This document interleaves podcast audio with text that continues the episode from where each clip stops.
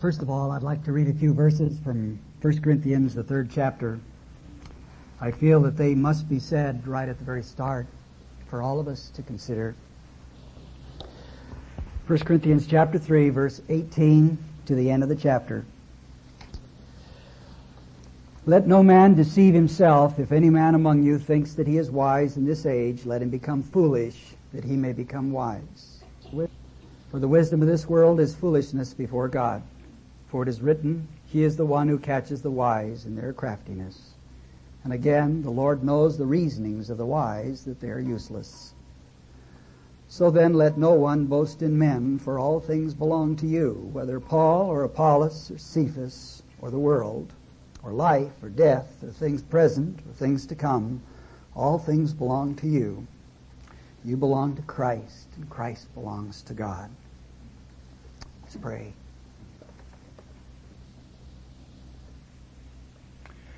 Oh, our Father, so much we're here today to hear you.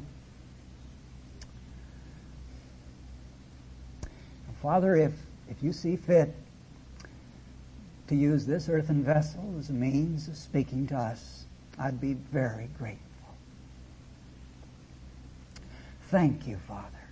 In the precious name of Jesus. Amen.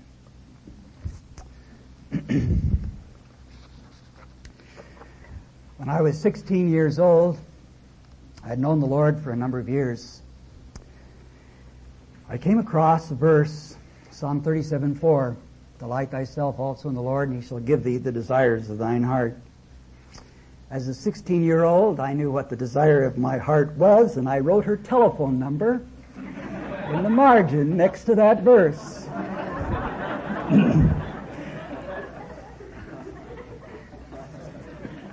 I was so sure that that above all things was the desire of my heart.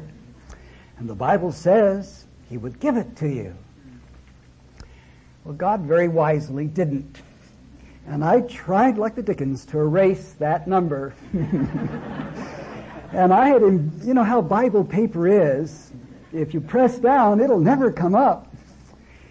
Well, finally, after 25 years or so, I lost the Bible. So uh, at last, good riddance to a, to a telephone number. Years passed by in my life, and I thought along the way of various things that were the desire of my heart, and I prayed for them. There were times that God fulfilled them, but many times He didn't.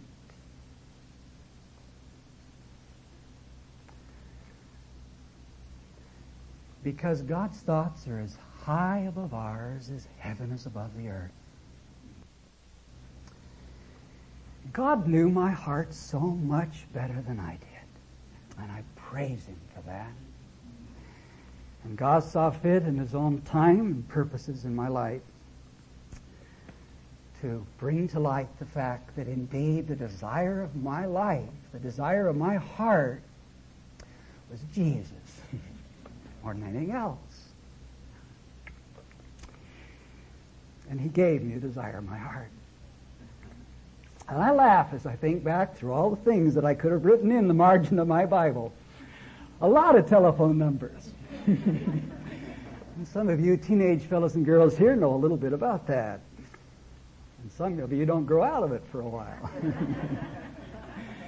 and then along the way, we have all sorts of desires.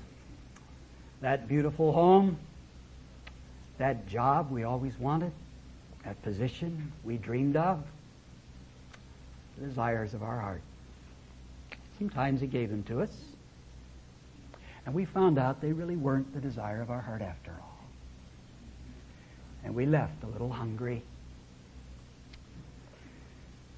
We're here this week to discover by the miracle of the grace of God what indeed is the desire of our heart and to discover how God has brought that about. I'd like us to go way back in our Old Testaments to Second Chronicles chapter 6. Second Chronicles chapter 6.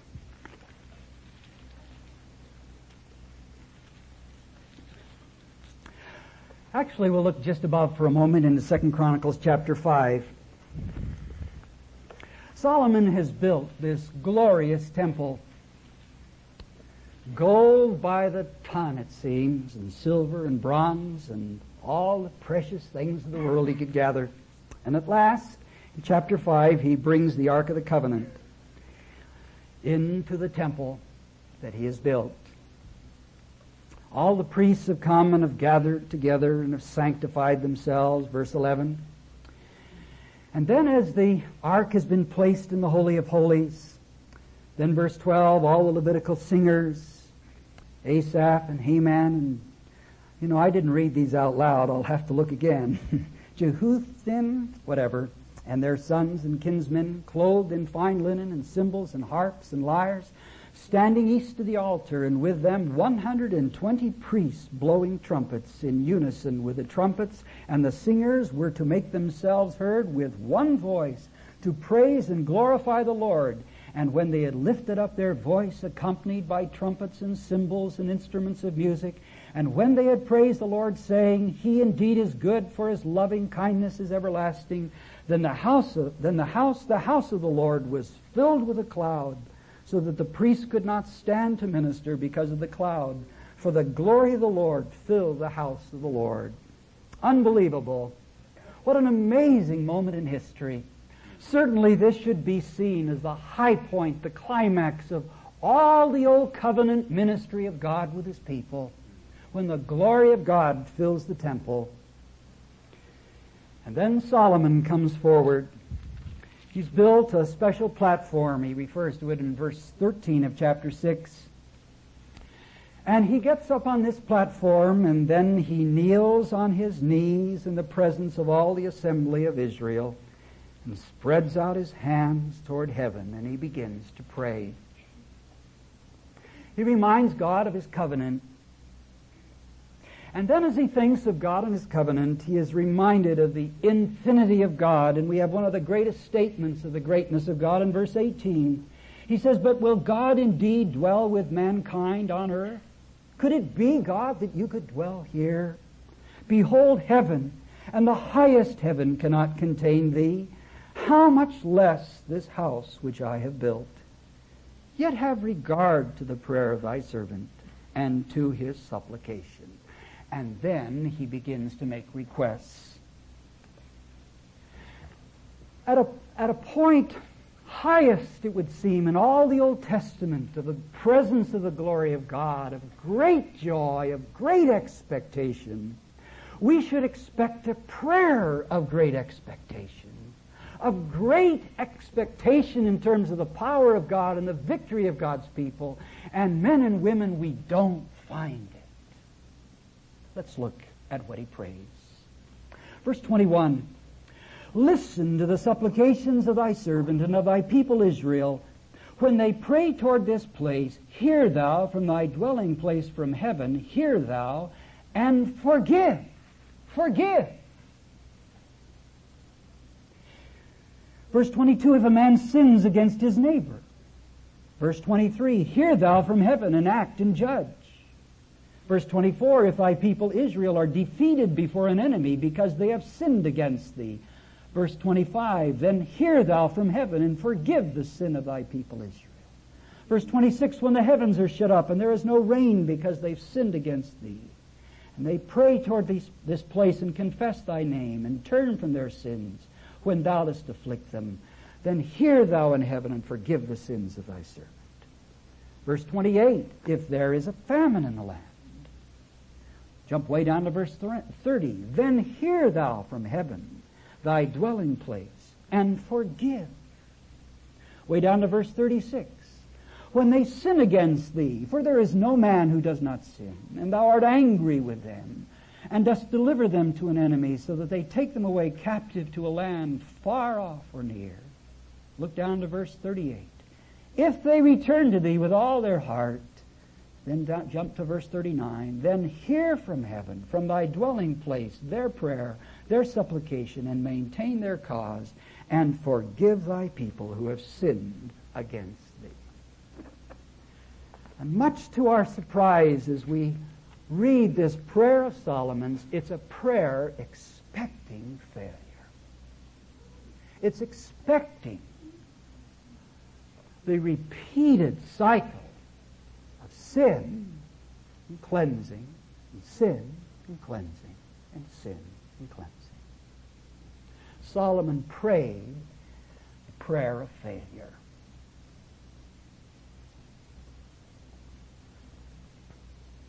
If we translated this prayer into contemporary language in our, ter- our circumstances in which you and I live, the prayer would go something like this Father, as a teenager, uh, Lord, uh, when I uh, lose perspective and slip morally, Lord, please forgive. Uh, Lord, when I marry the wrong girl and make a mess out of my life, Lord, please forgive.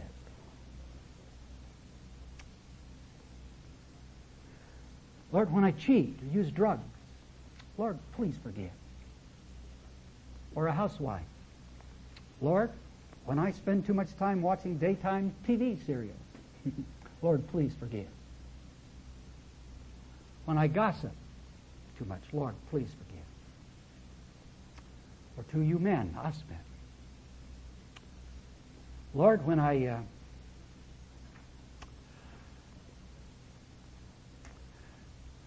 when I cheat a little on my income tax, Lord, no, every man sins, Lord. Please forgive. Lord, you know how hard my marriage is. Lord, Lord, when I get that divorce and start all over again, Lord, please forgive. Lord, you know how hard it is. Lord, please forgive. Lord, I'll come to you with all my heart. Lord, please forgive.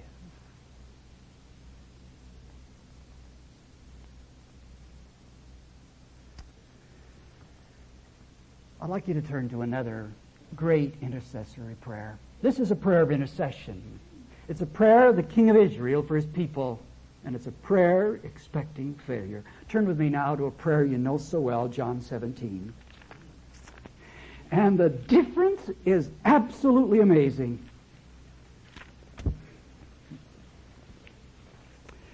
Jesus is soon to, lose, to leave his disciples. He's soon to go to the cross.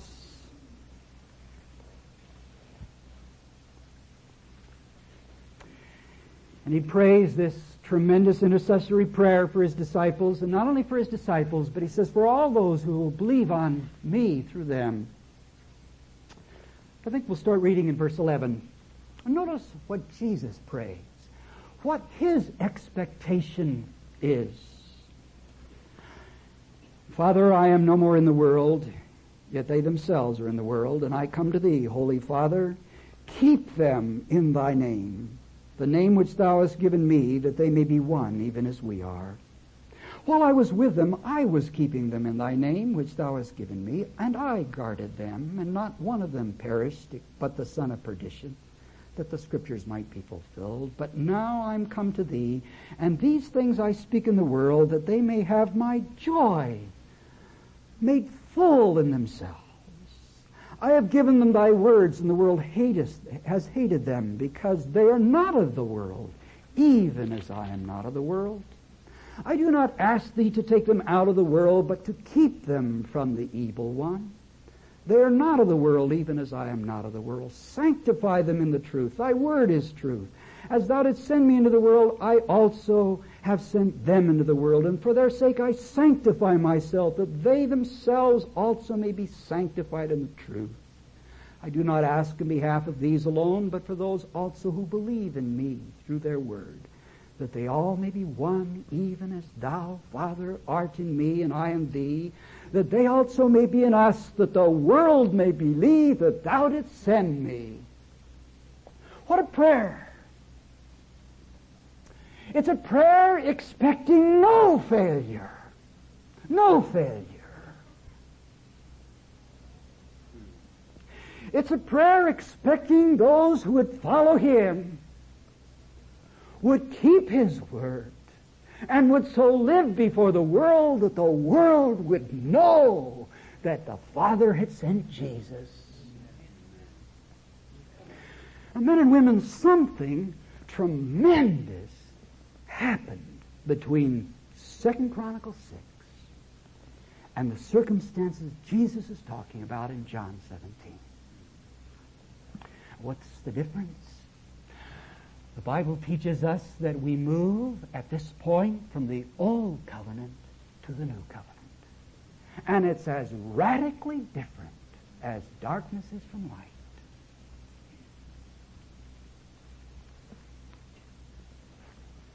It isn't just in John 17 we find this positive perspective, this expectation of victory in the part of God's people. It is all the way through the New Testament.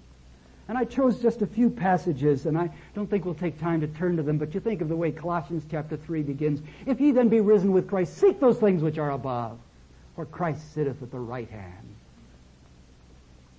Philippians chapter 1 verse 10, so that you may approve things that are excellent, in order to be sincere and blameless till the day of Christ. Hebrews 13 in that great benediction, he says, Now the God of peace, who brought from the dead that great shepherd of the sheep through the blood of the everlasting covenant. And then he says these words, equip you in every good work to do his will. What an expectation of holiness Romans chapter 6 verses 1 and 2. What shall we say then? Are we to continue in sin that grace may abound? May it never be. How shall we who died to sin still live in it?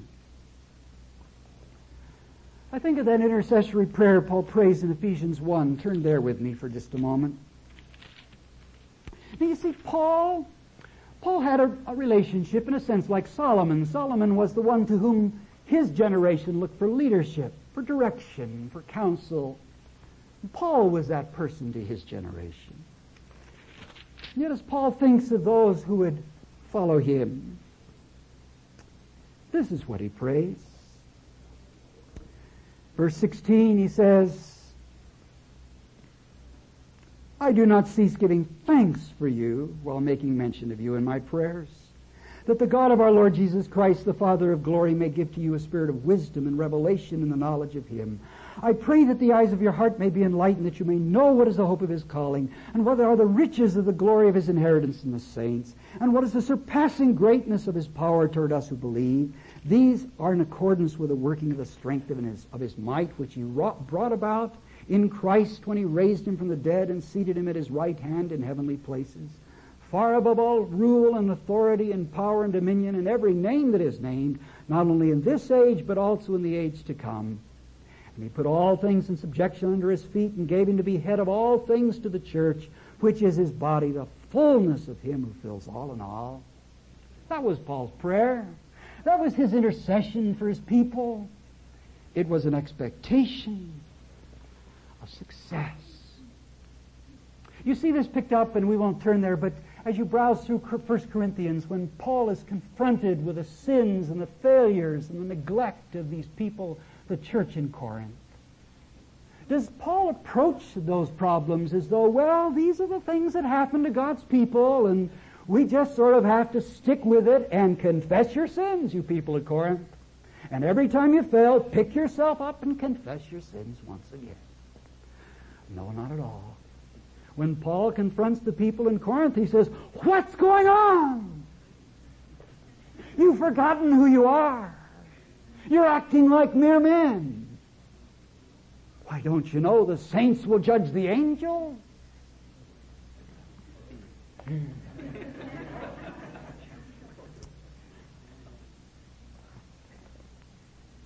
you think in that exciting fourth chapter of Acts, when the early church felt its first sting of persecution? You see, you see, if the context, if God's purposes and His, His, His resources were like Solomon's for His people, that would be about the time the church would say, Lord, we're going to fail. Lord, please forgive us when we get too scared to stand for Christ. Lord, please forgive us when we start to compromise. And yet when that early church got together and they prayed with one voice to God, they said, Lord, just grant us boldness.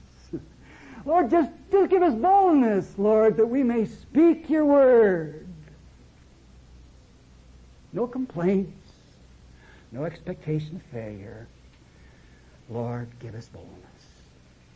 And the place where they were was shaken by the Holy Spirit, and they were filled with the Holy Spirit and went out and spoke the word with boldness. Praise the Lord.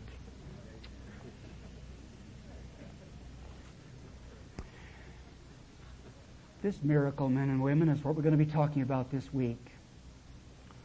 What actually has happened that has made the difference? What has taken place? And I suppose our answer would be, well, it's Christ. He came and separated past from future history with a cross. That back in the Old Covenant they could look ahead to Christ and they could look ahead to forgiveness. And we look back at Christ and we look back knowing He has forgiven us. And there seems to be a great number of God's people in the world today that say that the distinction between the Old Covenant and the New Covenant is a distinction between looking ahead to forgiveness and looking back to forgiveness. And that's all the farther they go. And I don't for a moment want to cast a shadow on forgiveness. Paul talks about it over and over again. So glad that God's forgiven me. But Paul never stops there. And Paul tells us, no, in Jesus' death and burial and resurrection was something more than just forgiveness. It was life. A whole new dimension of life. You, you see, if, if being saved and becoming a Christian is all wrapped up in the issue that I am forgiven. Whereas the Old Testament believer, well, he was forgiven, but there was that year by year reminder, that year by year Day of Atonement, the repeated blood sacrifices. And now Jesus has died once and for all, and the forgiveness is all taken for, care of. He's forgiven us all our trespasses, the scriptures say. If that is the essence of where I stand today, then you see the question people ask Paul, hypothetically at least, well, if that's so, Paul, let's sin all the more. Because there's so much grace available. And Paul's answer to that in Romans chapter 6 was, hey, wait a moment. Becoming a believer in Jesus Christ is not only forgiveness, becoming a believer in Christ is becoming a person you never were before. Becoming alive to God in a fresh way that no one has ever known before.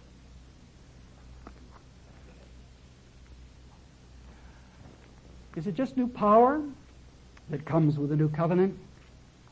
No, it's more than new power. Oh, it's power. But it's more than power. It wasn't just that disciples had more boldness than they ever had before. That was true. But they looked at things differently than they ever looked before. They evaluated life differently. Their whole list of priorities changed. Why? Because they weren't the same anymore. It wasn't just the same person forgiven and empowered. They were different people. Forgiven and empowered, but different people. Way, way back in Jeremiah's time, way back in 700 BC, God led that prophet to write concerning the new covenant. And he said, someday, God is going to make a new covenant with his people. And in this new covenant, is not going to be like the old one, the one of Solomon's day, a covenant which they broke.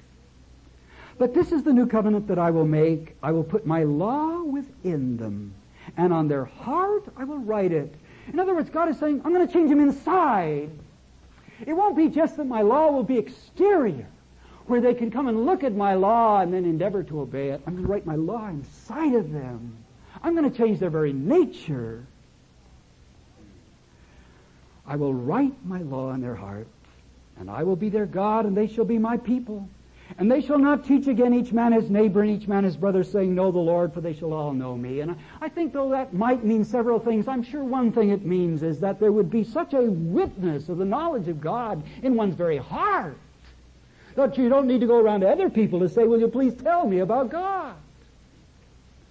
Even as John says, you have the unction of the Holy One, and you need not that any man teach you. For I will forgive their iniquity, and their sins I will remember no more. You know, I think, I, I can't imagine a more electric moment than in the upper room when Jesus is gathering with his disciples. And they've finished dinner, and he's broken the bread and passed it around and said, This is my body. And then he takes the cup. And for the first time in all of human history, the disciples hear words the Jews had longed to hear for 700 years. He said, This is the new covenant in my blood. It's here, disciples. You've waited long enough. You remember, remember Daniel?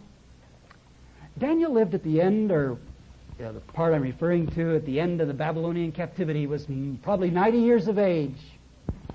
And Daniel had just read, been reading in the book of Jeremiah about the new covenant and the, and the 70 year captivity because it's all within those few verses. The 70 year captivity is back in Jeremiah 29 and earlier in Jeremiah 25 and the very length of the captivity. And he had figured out and he realized, well, the time for deliverance is now. And I believe at that point, Jeremiah, Daniel anticipated, well, it would seem as though now that the captivity has come to an end and it's time for God to deliver us, that perhaps this is the moment when all the new covenant realities will be ours. And I assume that was a reasonable thing for Daniel to expect in view of the context in which Jeremiah described the coming of the new covenant. It would be after they had been scattered and they would come back to the Lord. And so we find Daniel going to prayer. He prays with such earnest zeal. He prays a prayer out of failure of his people. And then Daniel says, Lord, oh hear. Oh Lord, forgive. Lord, please. He doesn't say these words, but I think this was on his mind. Lord, bring the new covenant. Bring the dream to reality. And then the angel comes and says those words. I think that must have broken Daniel's heart. The angel comes and says, Daniel, 77s are yet to run. And Daniel goes to his grave and never sees the new covenant he aches so much to realize. And now Jesus, with his disciples, says, Disciples, this is it. This is it. All heaven must have paused. This is the moment when human beings would become citizens of heaven, joint heirs with Jesus Christ, new creation, God's workmanship, His masterpieces. And so we read on and we come to 2 Corinthians chapter 3 and Paul says, we are ministers of the new covenant. We're ministers of it. Oh, it's here. Let me turn to that passage. He says, you know, our ministry is not just tablets of stone anymore. But now it's something carved into the heart, not with ink, but by the Holy Spirit. 2 Corinthians chapter 3, verse 3.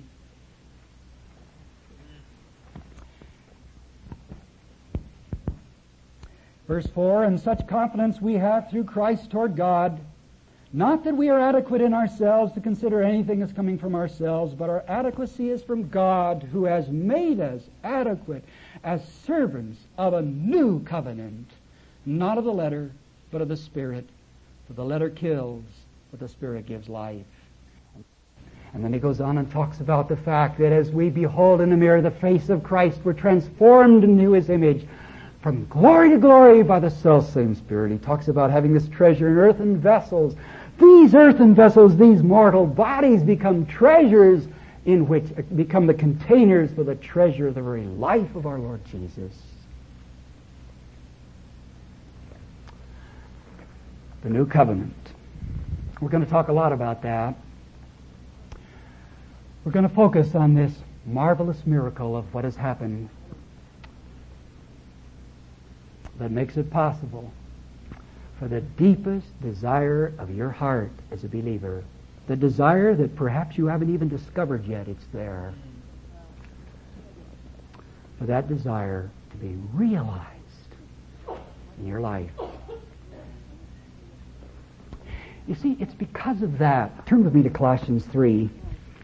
It's because of that that Paul could talk about all the things we should put off and all the things we should put on.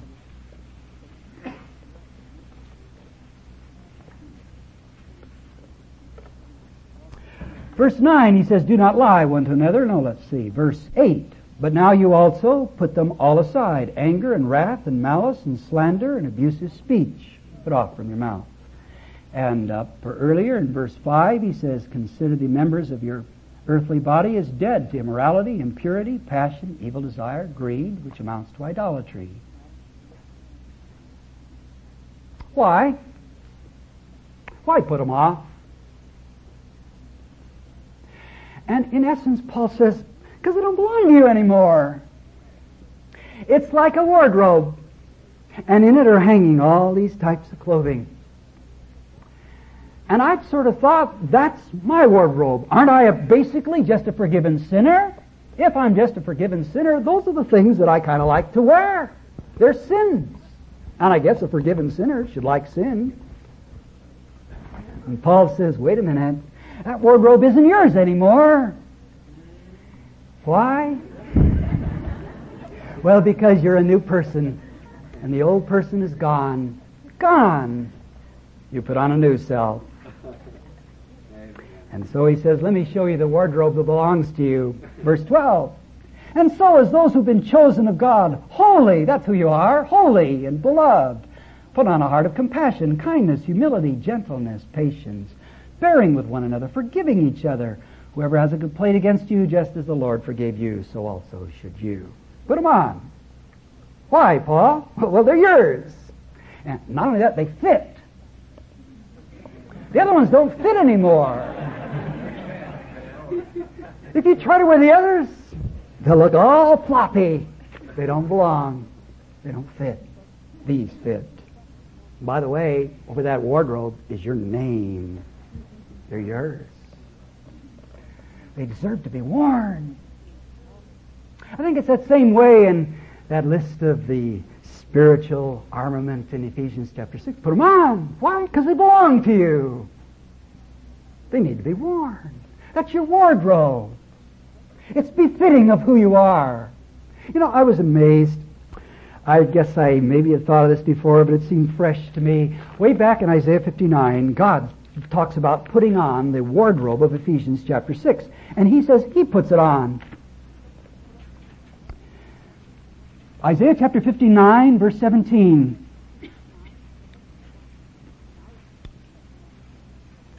He doesn't list it all, but enough that we can be sure that when Paul is writing in Ephesians 6, he's thinking of this passage. And he, that is God, Isaiah 59 verse 17, and, and God put on righteousness like a breastplate, and a helmet of salvation on his head. And he put on garments of vengeance for clothing, and wrapped himself with zeal as with a mantle.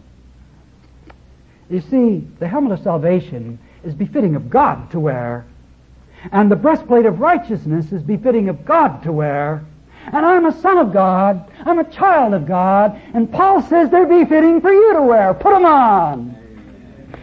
Oh, men and women, there's something exciting in discovering the implications of being born again.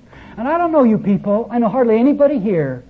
There may be some of you here that are never, have never even received Christ as Savior and Lord. There may be some of you who've known Christ for years. And you've been very grateful for forgiveness and, for forgiveness, and praise God you have. Praise God you know of forgiveness. You know that cleansing of the blood of Christ. But oh, there's something more. And it isn't for some select few. It isn't for some unique little group within the body of Christ. It's for the whole family of God.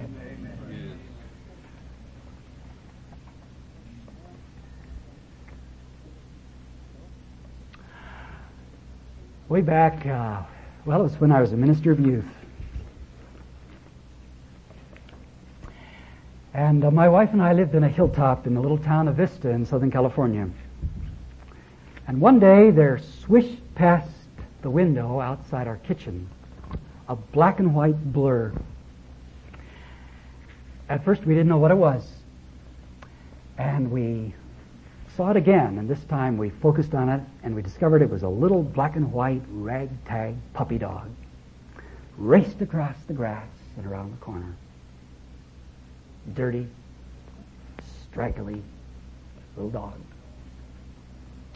Well, we felt sympathy for it, so we went out and called it, and it wouldn't come.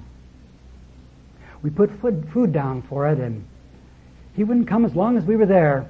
Finally, we went inside and peeked out the window, and the little dog with his tail between his legs come up oh so slow. He was so scared. He was out of place. He didn't belong. He was an intruder. And then he would eat, and then his tail between his legs, he'd scurry off into the bushes and hide. The days went by. Gradually, when we would go out and call him, he would at last sit down way across the driveway and cock his little head and look. But he wouldn't come till we went inside. It just wasn't right for him to come. He was a stray. Nobody loved him. He was worthless. Nothing there. We would hurt him like others had hurt him.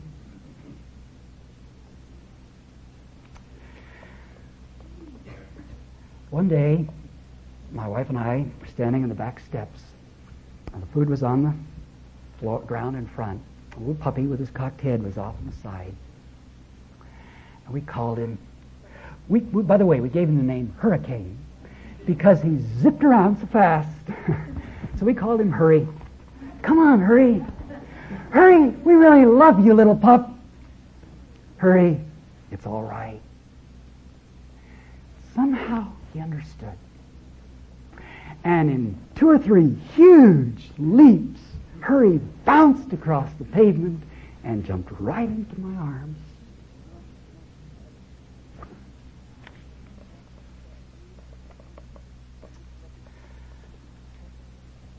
Men and women,